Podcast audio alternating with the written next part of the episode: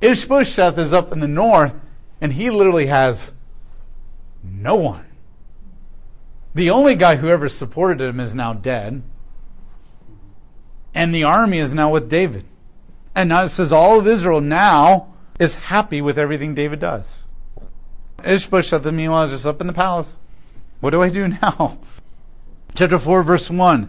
When Ishbosheth the son of Saul heard that Abner had died in Hebron, he was very disheartened, most likely scared out of his mind. And all of Israel was afraid. Now Saul's son had two men who were in charge of raiding units. One was named Baanah, and the other was Rechab. Those are good names for your sons.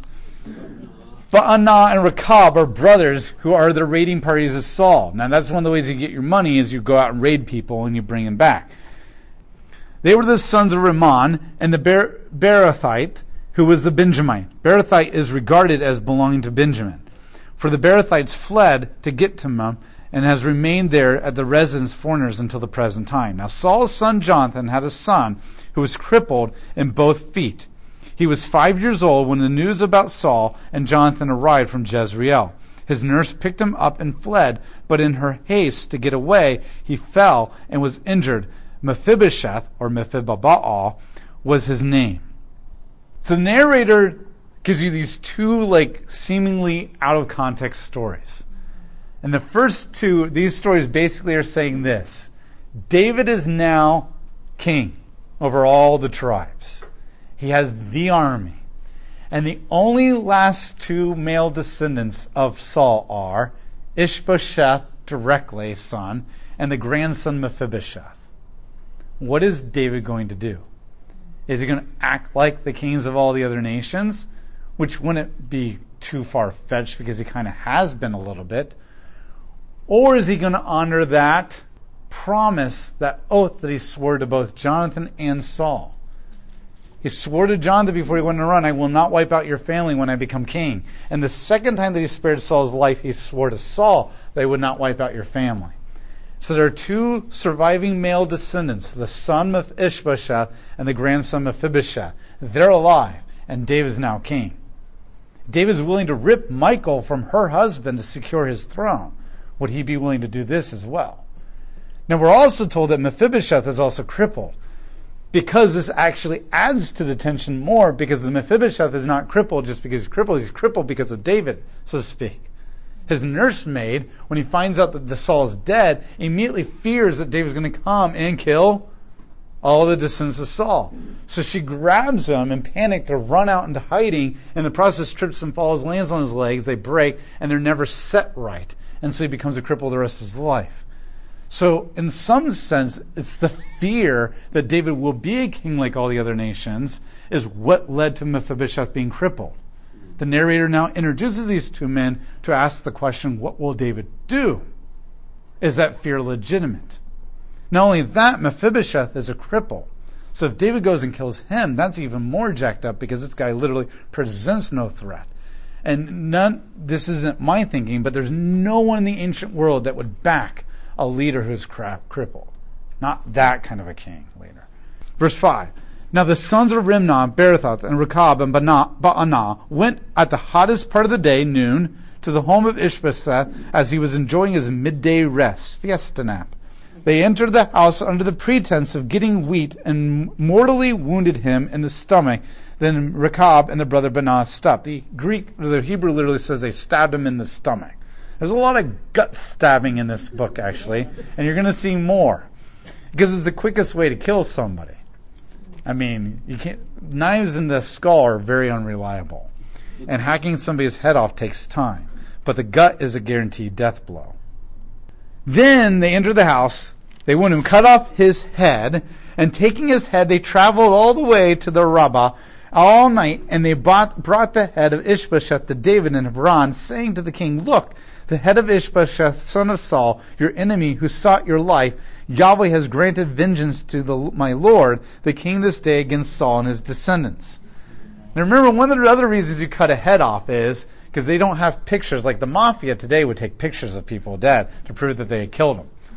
Back then, you don't have cameras, and bodies are too hard to drag around. So you cut the heads off, and that's proof of death. Now, America might return to that now that we can digitally manipulate anything, so who knows?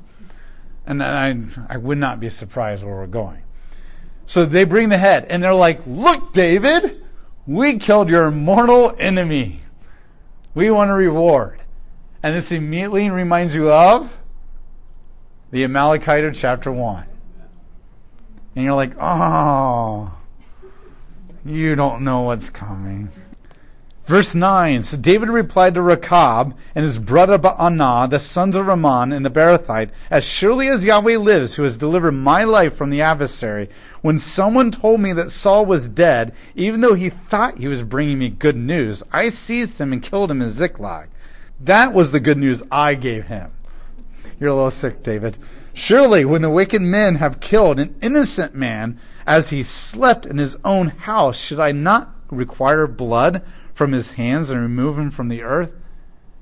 David was like, this guy like was killing a guy who was mortally wounded in battle and thought he was helping me and bringing me good news, and I killed him.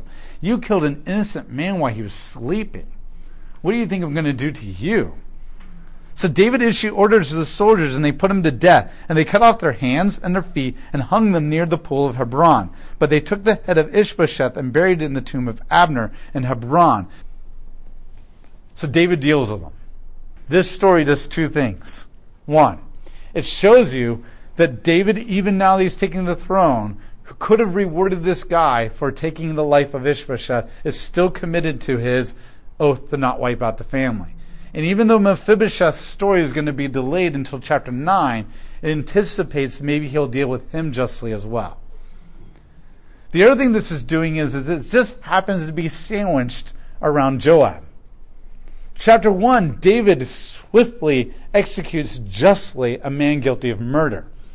Here, he is swiftly executing justly the murder of a man. In the middle is Joab not being dealt with. And the narrator is intentionally setting this up to let you know this is an inconsistency in David. He is a just king. He is willing to do the hard thing, but not with Joab. Now, right now, you might be asking, you can make some hypothetical guesses. David has told you blatantly that he's, what is he, he can't handle Joab. You also know that Joab is his nephew. As we keep going on, we're going to find out with other people too, David's got a huge weakness. See, in the first part of Samuel, we were introduced to the weakness of pride. We were also introduced to the weakness of him liking the ladies. Now we're introduced to a third weakness. David doesn't deal justly with those close to him. He cannot discipline his own children, his own wives, his own nephews. Anybody who's close to him, he does not discipline like he should. When it comes to anybody in the kingdom, he's an incredibly just king, and the law will be upheld. But when it comes to the people close to him, he ignores it. He plays, he can't deal justly. And we know people like this. This is a very common story in America. There are very powerful men and corporations and businesses who have very little compassion when it comes to the pen. But when it comes to their own family, they do not deal with their children. They do not discipline them. And later, as we get older, this is what's going to rip his kingdom apart. Chapter 13 a lifetime of not disciplining his children and not dealing with Joab and not dealing with all these people and the way they should, chapter 13 begins the giant explosion of consequences. And we're going to literally see this rip it apart. And we see this too with families. We see people who they've sacrificed their family and disciplined their kids for the sake of their business and the corporation, and they build this empire and this wealth and kingdom, and then their kids get older and they turn into these scoundrels and with all these addictions and problems and disobedient, and they end up destroying everything. Even the thing that that person sacrificed their family for to build, that family ends up destroying even that because they couldn't keep their family in check and do the right thing there. And David is going to become that presidential figure. The guy who spends all the time in the Oval Office. And the presidential kids become the stereotypical problem. They're making the news all the time for getting in trouble because dad spends more time at work than anywhere else. And then probably feels guilty when he comes home to discipline. There's lots of reasons why fathers don't discipline. Sometimes they feel guilty that they're gone too long. Sometimes they don't even know how to discipline because they're so disconnected. Lots of different reasons. We don't know what David's reason is, but this is his weakness. And what you know now is he's got a weakness of pride. He's got the weakness of the women. He's got the weakness of not dealing with his family justly. And all these are going to come together. And even though he's a man after God's own heart, he's got flaws. And this is the important thing we're going to be being, the narrator is going to introduce a new thing to the man after God's own heart. He may be a man after God's own heart, and God will praise him and bless him for that, and God will show grace in his weaknesses. But God will not protect you from the consequences of your faults.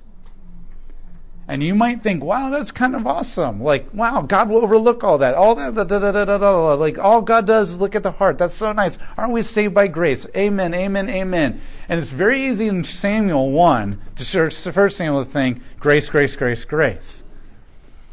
But Second Samuel is going to remind you, but there's also a danger to grace. And the danger is when there is no judgment from the law, then sometimes we just keep living in our faults, and eventually the consequences build up, and then they come in and nip us and they destroy us. And you may be saved by grace, and God may still be willing to accept you in heaven through His Son, but that doesn't mean you're going to have a great life of as you deal with all these consequences because you focus too much on grace. And God is going to remind you there is a double edge to grace, so to speak, for lack of a better phrase if you do not respond to grace appropriately. And that's what we're getting into now is yes, he's a man after God's own heart, but because he doesn't deal with the other things, eventually it will deal with him. So David is now king. But here's the problem. Is the hearts of the people truly unified? No. What this lets you know is that there's already a split here. The split was kind of already there with Saul. But David not being where he was supposed to be when Saul died kind of strengthened that heart divide. And what it's setting you up for is in chapter 11 of 1 Kings, that's exactly where the nation is going to split. And you're going to see David do something here Later with Absalom, something else is going to happen. Later with Sheba, something else is going to happen. Then Solomon is going to do some things. And even though it will be God who will say, I'm going to split the kingdom as a consequence for your sin, it's going to split exactly where it's been happening all these years because David and Solomon aren't doing what they're supposed to to unify the 12 tribes. This is a very interesting thing that we're going to get into, is where, in one sense, David's family falling apart in chapter 13 is a result of God's judgment against them. But it's also happening because David's not a good father. Yes, the kingdom splitting is happening because of God's judgment against Solomon, but it's also happening because David and Solomon played favorites with the tribe of Judah for most of their life. You're seeing this human responsibility and the sovereignty of God just kind of playing out side by side with each other. And so the nation is unified, so to speak, and David is king, and everybody is happy. But under the surface, yeah, we have the United States of America, but we all know we're not really united. And that's how David's reign begins.